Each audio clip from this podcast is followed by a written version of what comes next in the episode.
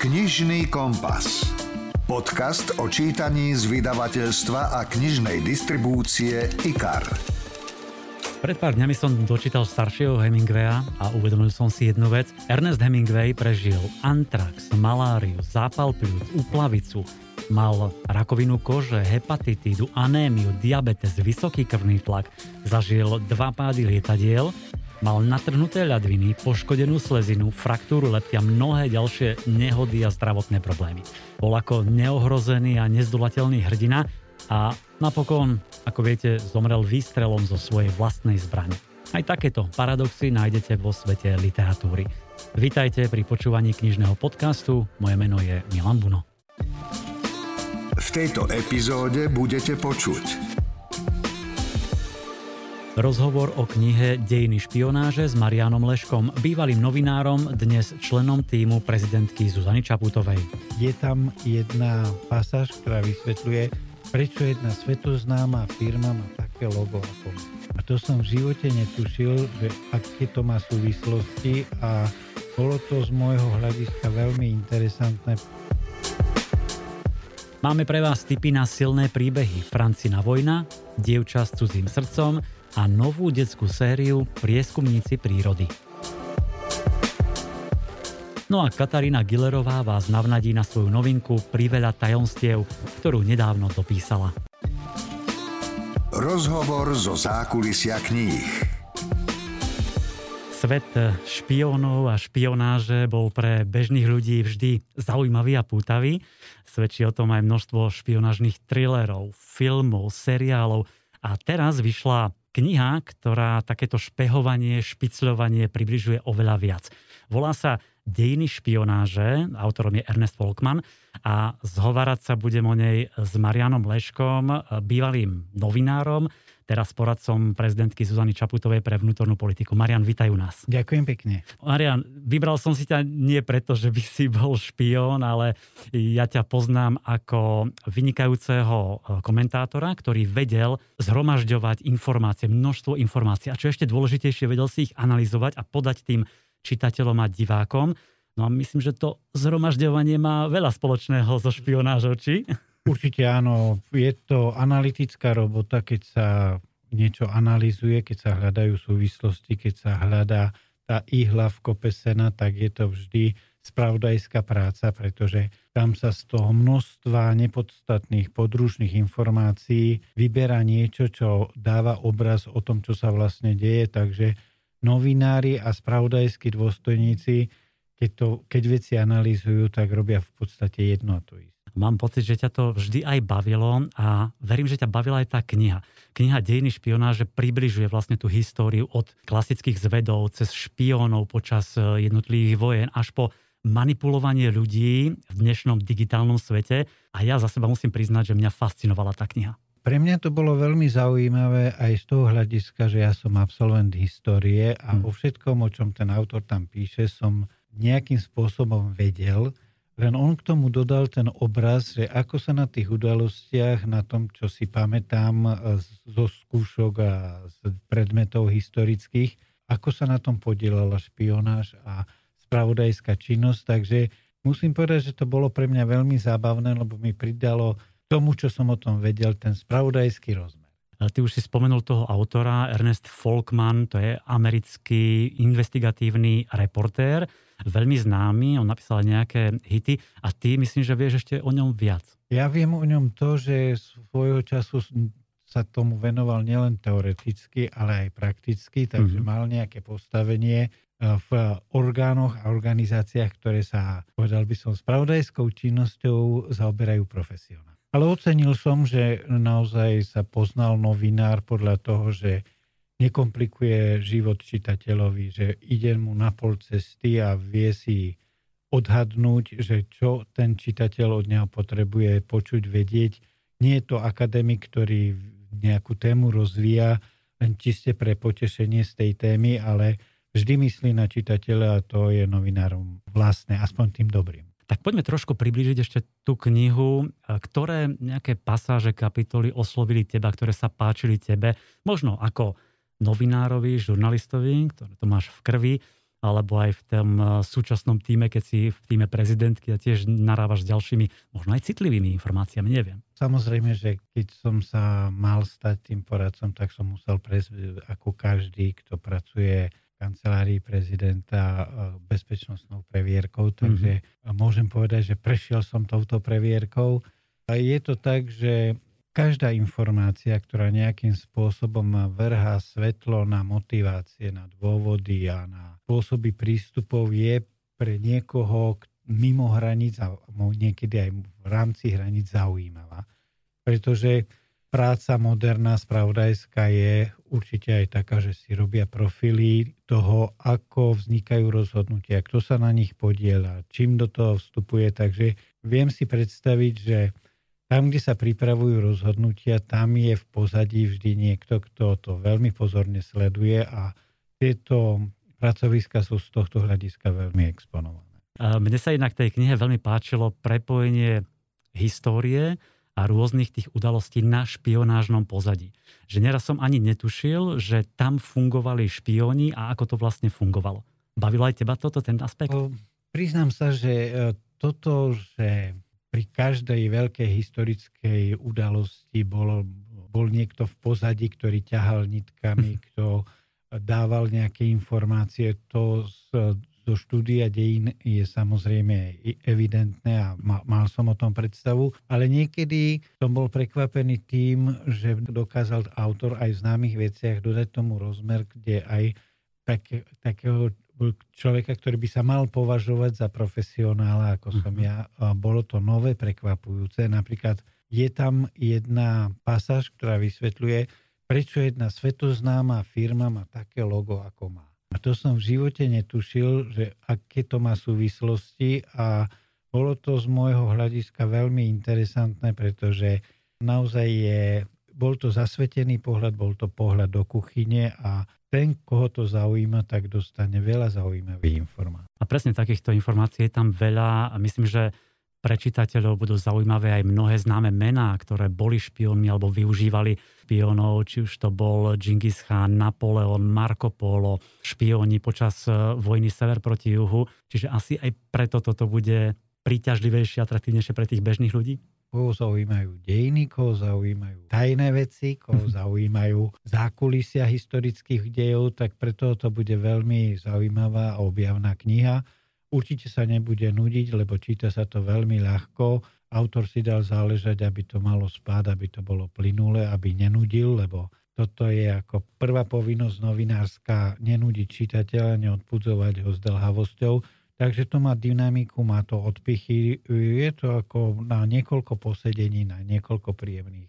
Inak presne toto, čo hovoríš, e, zaujalo je mňa, keď som bral tú knihu do ruky, alebo teda v čítačke, lebo som ju ešte čítal ako rukopis vlastne aj ty, tak som sa obával, či to nebude príliš teoretické, či to nebude ťažké. E, je to investigatívny novinár, OK, ale Napokon, keď som sa začítal presne, číta sa to možno ako, ako román. Autor sa venuje dokonca aj takým známym veciam, ako sú kryptografický stroj Enigma ano. a špioni počas prvej, druhej svetovej vojny, Ku Klux Klan, čiže to sú veci, ktoré ľudia bežne poznajú. A mne sa veľmi páčila aj časť o slavnej Matahari, o tom, akú silu mal vtedy bulvár a médiá, ktoré vlastne z Matahary vytvorili tú super špionku, lebo ona vlastne ňou nebola. Áno, no, a ja som sa na tomto, na tomto fragmente pobavil, pretože keď sa povie špionka, tak ozvena povie Mata Hari. Tak. Všetci žijeme v presvedčení, že Mata Hari bola úžasná špionka, ktorá ovplyvnila dejiny a pravda je taká, že ona sa na tú špionku viac menej iba hrala, že bola ťažká amatérka, ale tú super hviezdu z nej vytvorili v podstate prehrávajúca strana, ktorá potrebovala pred verejnosťou zdôvodniť, prečo vojna dopadla tak zle pre nich, ako dopadla a z Matahari urobili tú hlavnú viničku, že ona všetky najdôležitejšie informácie posunula nepriateľovi. No jednoducho bola to obeď propagandistickej vojny. Mm, ty vlastne si bol dlhé roky, dlhé desaťročia novinárom, e, reportérom alebo teda komentátorom a dnes si aj trošku v tej politike. Áno. Aj dnes majú stále bulvára média takúto silu a vidíš to dennodenne, že môžu urobiť z ľudí niečo iné, čo sú? Oh, tak eh, bulvár samozrejme žije svojim vlastným životom a svoje vlastné ciele, ale vidím to tak, že tým, že je tej konkurencie veľmi veľa a že sa navzájom vybíjajú a blokujú a nikto nemá kapacitu, aby mohol sledovať eh, bulvár v celom jeho rozpetí, tak čo jeden napíše zľava, tak druhý po, o, vyvráti správa. Mm-hmm. Už to nie je doba, kedy niekto by mohol nejakým sústredeným náporom dostať do ľudí nejakú, povedal by som, dosť pochybnú predstavu, pretože si bulvár konkuruje a pre bulvár nie je väčšie potešenie ako povedať, ukázať, predviesť, že ten druhý bulvár je úplne bulvár. Myslím, že sa zhodneme aj na tom, že ten špionážny svet je pre mnohých fascinujúci. Inak ja ako dieťa som si s kamarátmi vymienial rôzne kódy, šifry a tak ďalej. Bol si na tom aj ty takto podobne? Priznám sa, že všetko, čo sa týka hlavolamov, krížoviek, tajničiek a podobných vecí, mňa to neoslovuje. Mne to pripadalo v mnohých uh, veciach ako dosť samoučelné, takže Nikdy som k tomu nemal sklony, ale keď rozmýšľam, prečo ľudí fascinujú špionážne príbehy, tak hlavne kvôli tým zvratom a hlavne kvôli tej neistote, mm-hmm. že nikto nevie vopred, kto je ten krtko nasadený v centrále, ktorý dáva um, kľúčové podstatné informácie na druhú stranu a tam je možné ako pri, tej, pri tom románovom filmovom spracovaní držať e, diváka poslucháča, čitateľa v napätí do poslednej chvíle a pripraviť si bombový záver. No, keď už hovorí o tom, že čo ľudí mnohých fascinuje na tom špionážnom svete, špionážnych thrilleroch, tak si spomínam, ako sme tak možno dva roky dozadu hovorili o knihe Tieňová vojna, ktorá Áno. vyšla o elitnom žoldnierovi. Bol to taký politicko-špionážno-vojenský thriller, veľmi dobrý. Naozaj vyhľadajte si na webe Tieňová vojna. A tebe sa to vtedy veľmi páčilo, Áno. aj mne. Máš takéto knihy, thrillery, filmy, seriály rád, alebo je to len taká oddychovka? Ja sa priznám, že k, e, oveľa radšej to pozerám ako nejaký príbeh, mm-hmm. ako to o tom čítam. Čítanie je podľa mňa tak ako, aspoň v mojom podaní, mala by byť, e, mala by byť niečím, čo je viac založené na faktoch mm-hmm. a nie je to tak povediac iba kratochvíľa. Ale keď mám možnosť vybrať medzi knihou, ktorá je príbehom a filmom, ktorý je príbehom, tak dávam prednosť tomu filmu. Tomu filmu. Dobre, a z tých kníh eh, čítaš aké knihy, alebo máš vôbec na to čas? Predovšetkým eh, knihy, ktoré sa venujú tejto oblasti veľmi vecne. Sú to knihy Literatúra faktu. Prečítal som si knihu o tom, ako bol otrávený Litvinenko, prečítal mm-hmm. som si o tom, ako bol otrávený Skripal, prečítal som si Kudrnovú knižku o tom, ako pôsobí tajná služba v Česku. Takže snažím sa získavať tie informácie, ktoré nie sú tak povediať románovo spracované, ale majú vecný základ. Tak verím, že aj táto nová kniha dejiny špionáže trošku do toho zapadlo, že ťa bavila. Určite že... áno, záverečné pasáže sú naozaj ako výkladom dnešných čias a niekedy e, na človeka ide hrôza, keď si uvedomí, aké možnosti táto nová elektronická a iná špionáž k dispozícii. Áno, tá kyberšpionáž, to človek teda pozerá, že čo všetko je možné a čo všetko sa robí a potom sa bojí aj vyliezť z domu. A hlavne otvoriť počítač alebo otvoriť počítač, áno. Dnes, keď sa rozprávaš s mnohými ľuďmi a často aj s neznámymi, myslíš na to, že či máš mobil na stole, či je zapnutý, či nie je niekto v okolí a tak ďalej? Ja si myslím, že pri dnešných možnostiach každý, kto rozpráva o veciach, ktoré sú citlivé, by mal mobil nechať v inej miestnosti, mal by si pozrieť, že či nie je možné, aby ho niekto cez jeho laptop nesledoval, pretože vieme všetci dobre, že, že je to možné a jednoducho na tú možnosť, že niekto na druhej strane vás môže počúvať, treba vždy pamätať.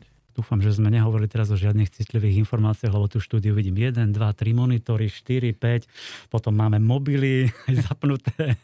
Marian, ja som veľmi rád, že si mohol prísť k nám do štúdia. Nesmierne si to cením. Skôr sme sa porozprávali o špiónoch, o špionáži, aj o knihách, o filmoch. Tak eh, ďakujem veľmi pekne, nech sa ti darí a pozdravuj pani prezidentku. Ďakujem za pozvanie, odovzdám. Počúvate podcast Knižný kompas.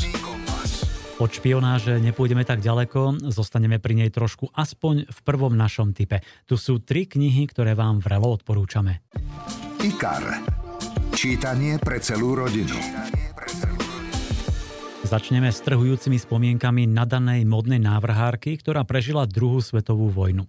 Kniha sa volá Francina vojna a autorkou je Franci Rabinek Epstein. Ocitneme sa v roku 1942, kedy nacisti deportovali 22-ročnú židovku Franci Rabinekovú do Terezína, koncentračného tábora a geta vzdialeného 65 km od Prahy. Bol to začiatok jej trojročnej cesty z Terezína do Osvienčinu Brezinky, odkiaľ putovala do pracovného tábora v Hamburgu a napokon do Bergenu Belsenu. Francis sa v tábore preslávila ako pražská návrhárka šiat. Už pri výbere na nútené práce oklamala doktora Mengeleho, keď tvrdila, že je elektrikárka. Zariskovala, čo ju pri selekcii dostalo na pravú stranu medzi šťastlivcov, ktorí prežili. Aspoň zatiaľ. Prekonala aj popravu svojich rodičov a nikdy nezabudla na posledné slova svojej mamy, ktorá jej povedala. Tvojou povinnosťou je v prvom rade zostať nažive. Máš pred sebou celý život. Viem, že budeš odvážna a silná a prežiješ všetko, čo ti títo diabli pripravili. Franci prežila a jej príbeh je neuveriteľne otvorený, úprimný, ale čo je vzácne, miestami aj zábavný, hoci opisuje temné roky, ktoré strávila v ženskom väzení. Je to príbeh úžasne silnej mladej ženy, ktorá pretrpela hrôzy holokaustu a dokázala prežiť. Vypočujte si úryvok z knihy Francina vojna, číta Katarína Martinková. Neskôr nám prikázali nosiť žltú hviezdu so slovom žid uprostred. Museli sme si ju našiť rovno na srdce, na ľavú stranu každého oblečenia, ktoré sme nosili von. Kto ten príkaz porušil, hneď ho zatkli. Otec a ja sme to považovali za obrovskú urážku, Muty prijala nariadenie racionálne, možno ako trest za to, že sme pohrdali svojimi predkami. Potom prišla konfiškácia všetkých klenotov, ktoré sme mali osobne odniesť na určené miesto. Nasledovali rádia. Napokon smeli Židia cestovať v električkách len úplne vzadu a sedieť jedine vtedy, ak nestál ani jeden náriec. Nasledujúci rok sa mohli električkou voziť len tí Židia, ktorí pracovali a mali špeciálnu legitimáciu. Ostatní museli všade chodiť pešo. Niektorí Česi otvorene sympatizovali s Nemcami a celkom sa prenasledovaniu Židov potešili. Väčšina z tých, s ktorými som bola v kontakte, tieto nariadenia odmietala. Niektorí dokonca v električke vstali, aby si mohla židovská žena sadnúť. Takéto pekné gestá niekedy celú situáciu ešte viac skomplikovali. Praha bola plná Nemcov v civilnom oblečení. V električkách a autobusoch vznikali hádky, ktoré sa končili bitkami. Ak sa do nich zapojili iba Česi, za účasti Nemcov boli oveľa nepríjemnejšie. Medzi tým sa snažili utláčaní brániť, ako sa len dalo.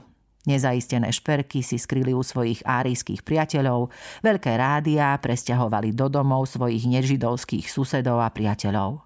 Namiesto nich dostali menšie – Žlté hviezdy si na uliciach strategicky zakrývali knihami alebo kabelkami, často ich vôbec nenosili. A ja som to dlho robila a ako protiopatrenie prišiel na rad môj nos. Slovenský spisovateľ. 70 rokov vo vašej knižnici. Mám tu ďalší silný príbeh, pri ktorom vám možno napadne otázka, je možné žiť vnútri iného človeka? Reč je o novinke Dievča s cudzím srdcom a autorkou je Alex Dahl. E, na poli američanka, na poli norka, ktorá vzbudila vo svete veľký záujem thrillerom Chlapec pri dverách. Kniha vyšla v Lani aj v Slovenčine a teraz tu teda máme nový príbeh Dievča s cudzím srdcom. Hlavnou hrdinkou je Ellison, ktorá má 6-ročnú cerku Amali, ale tá sa jedného dňa utopí. Život Ellison sa rozbije na márne kúsky. Upadne do temnoty a svoj žiaľ sa pokúša nejako akokoľvek prekonať. Nedarí sa, úplne sa zrúti a nie je schopná ani len usmiať sa na nevlastného syna. Nedokáže odpísať priateľom na správy, ani sa pozrieť na svojho manžela. Chce len jediné, aby sa Amali vrátila. Cíti vinu, no aj napriek tomu súhlasí, aby po smrti odobrali ich cére orgány na transplantáciu. Raz sa však náhodou dozvie, že dievča, ktoré dostalo srdce jej céry, býva nedaleko. Na rozdiel od Amaly má Kaja budúcnosť, hoci sa narodila s vrodenou chybou. Je nažive, darí sa jej, pretože má Amalíno srdce. A Ellison začína uvažovať, či je možné, aby jej milovaná Amali žila nejakým spôsobom v Kainom vnútri a začína plánovať. Áno, v jej hlave sa naozaj zrodí nebezpečný plán, lebo čo by ste neurobili pre svoje dieťa, hoci je už nejaký čas po smrti. Tak e, nebudem prezrádzať viac, no Alex Dal sa opäť s nami pohráva, buduje príbeh ako zo života, bežné situácie, pri ktorých by vám ani nenapadlo, že sa môžu vyvíjať úplne inak. Výborne pracuje s emóciami a celý príbeh naberá mysteriózny nádych plný napätia. Vyskúšajte túto knihu, skočte do knihkupectva alebo si nájdete v internetovom obchode Alex Dál a Dievča s cudzím srdcom. Určite sa oplatí. Stonožka. Knižná kamoška pre všetky deti. A teraz mám pre vás aj vaše deti výborný tip na novú sériu.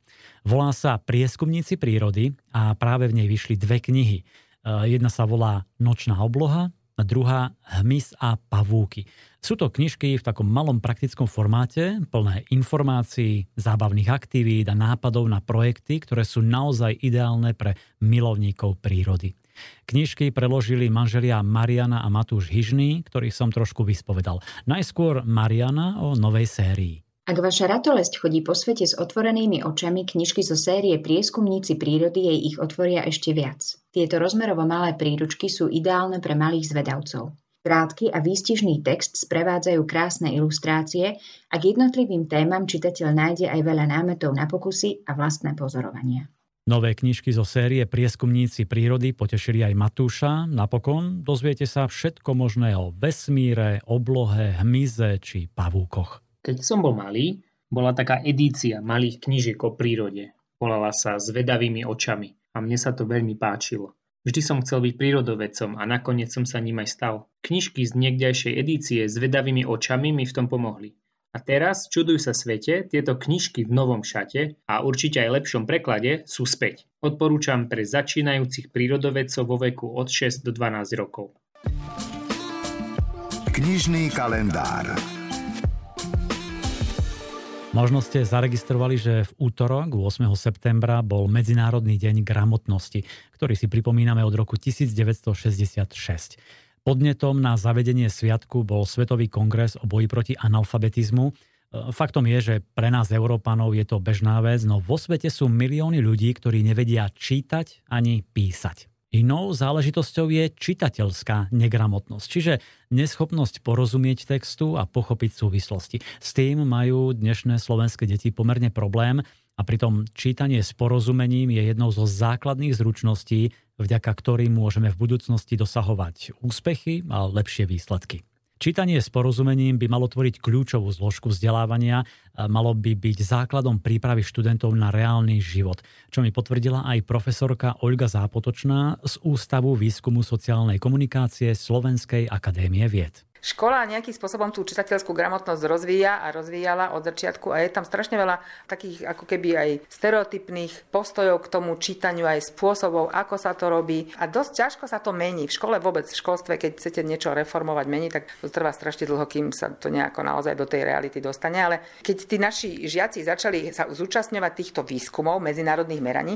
to je od roku 2000-2001, dovtedy sme také čísla vôbec nemali. Takže my sme si mysleli, že naše deti sú super a všetkých chodia do školy, povinne máme výborné výsledky, lebo a nikdy sme nevedeli, nemali sme ich s čím porovnať. Takže aj keď sme zistili, že oni sú priemerní až podpriemerní, že sa to zhoršuje, tak tá téma, o ktorej my sme už hovorili 25 rokov dozadu, že tá metodika čítania a tak, ako sa k tomu pristupuje v škole, by si žiadala e, zmenu. Dosť sa tak bazírovala na takom tom technickom zvládnutí čítania. Vždycky bolo dôležité, aby deti dokázali čítať pekne, plynule. A teraz sa to prvý rok, druhý rok v škole trénuje. Po podstate potom ho necháte to dieťa tak už vie čítať a už, si, už sa má tým čítaním vzdelávať. Ale, ale aby sme učili deti čítať s porozumením, to je, to je samostatná práca. To treba naučiť tie deti. Aj nejaké efektívne stratégie, ako. U nás sa deti učia na literárnej výchove. To je síce fajn, ale neučia sa čítať potom na tých napríklad náučných textoch, ktoré sú ale na druhom stupni už učebnice, ktorými sa majú vzdelávať a oni, nikto ich to nenaučil. Počúvate podcast Knižný kompas. Na konci podcastov vám samotní autory približujú knižky, ktoré práve dopísali a ktoré vyjdú už na jeseň. E, vypočujte si naše predchádzajúce podcasty, v ktorých sme mali Joža Kariku a Joža Banáša. Mali sme tam Frankieho Kozmona, Luciu Saskovú, aj Adrianu Macháčovu. Dnes dáme slovo Kataríne Gillerovej, ktorá je povolaním ekonómka, ale už dlhé roky píše veľmi úspešné romány pre ženy. Spomeňme knihy Neodchádzaj, Miluj ma navždy, zvláštny príbeh alebo Láska si nevyberá. V októbri jej vyjde novinka Priveľa tajomstiev, už jubilejná 20. kniha a opäť pútavý príbeh s prekvapujúcimi zvratmi. No ale nechám hovoriť Katku. Moja nová knižka Priveľa tajomstiev bude o romane, ktorá sa rozhodne nečakane nastúpiť v obchode s kabelkami. Táto práca ju veľmi baví, ale jej šéfka sa začne správať veľmi čudne a necháva Romanu v predajni dlho samú, pridáva jej povinnosti a preto Romana nemá čas sa stretávať so svojím najlepším kamarátom z detstva Jakubom a keď to konečne vyzerá, že budú spolu, tak do ich vzťahu zasiahne Jakubovo tajomstvo a načas e, by ich rozdelilo. A potom sa Romanin život ešte väčšmi zamotá, keď ju vyhľadá Nečakane jej bývalý priateľ Kamil objaví ju vlastne na tom mieste ako predavačku kabeliek a pokúša sa ju získať späť, ale Romana nemôže zabudnúť na to, ako ju kedysi zradil, ale ukáže, ukáže sa napokon, že život je plný náhod a Romana postupne odkrýva nepríjemné pravdy a tajomstvá iných dokonca aj tie, ktoré pred ňou skrývajú jej najbližší a myslí si, že jej zranené srdce už vlastne nikdy tu nemôže veriť v lásku a pomáha iným, mm, aby sa dali spolu a nakoniec uvidíme, že či aj jej sa to podarí.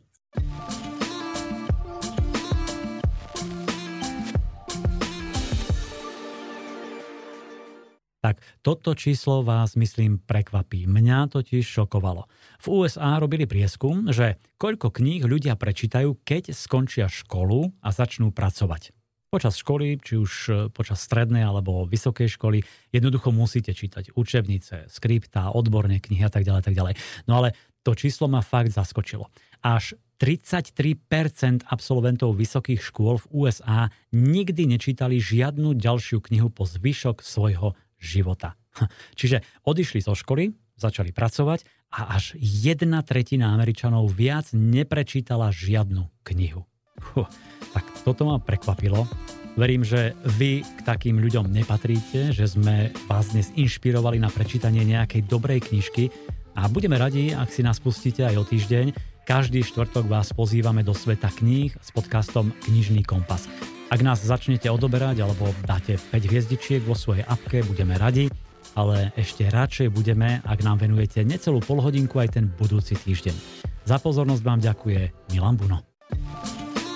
Počúvate podcast Knižný kompas. Knižný kompas.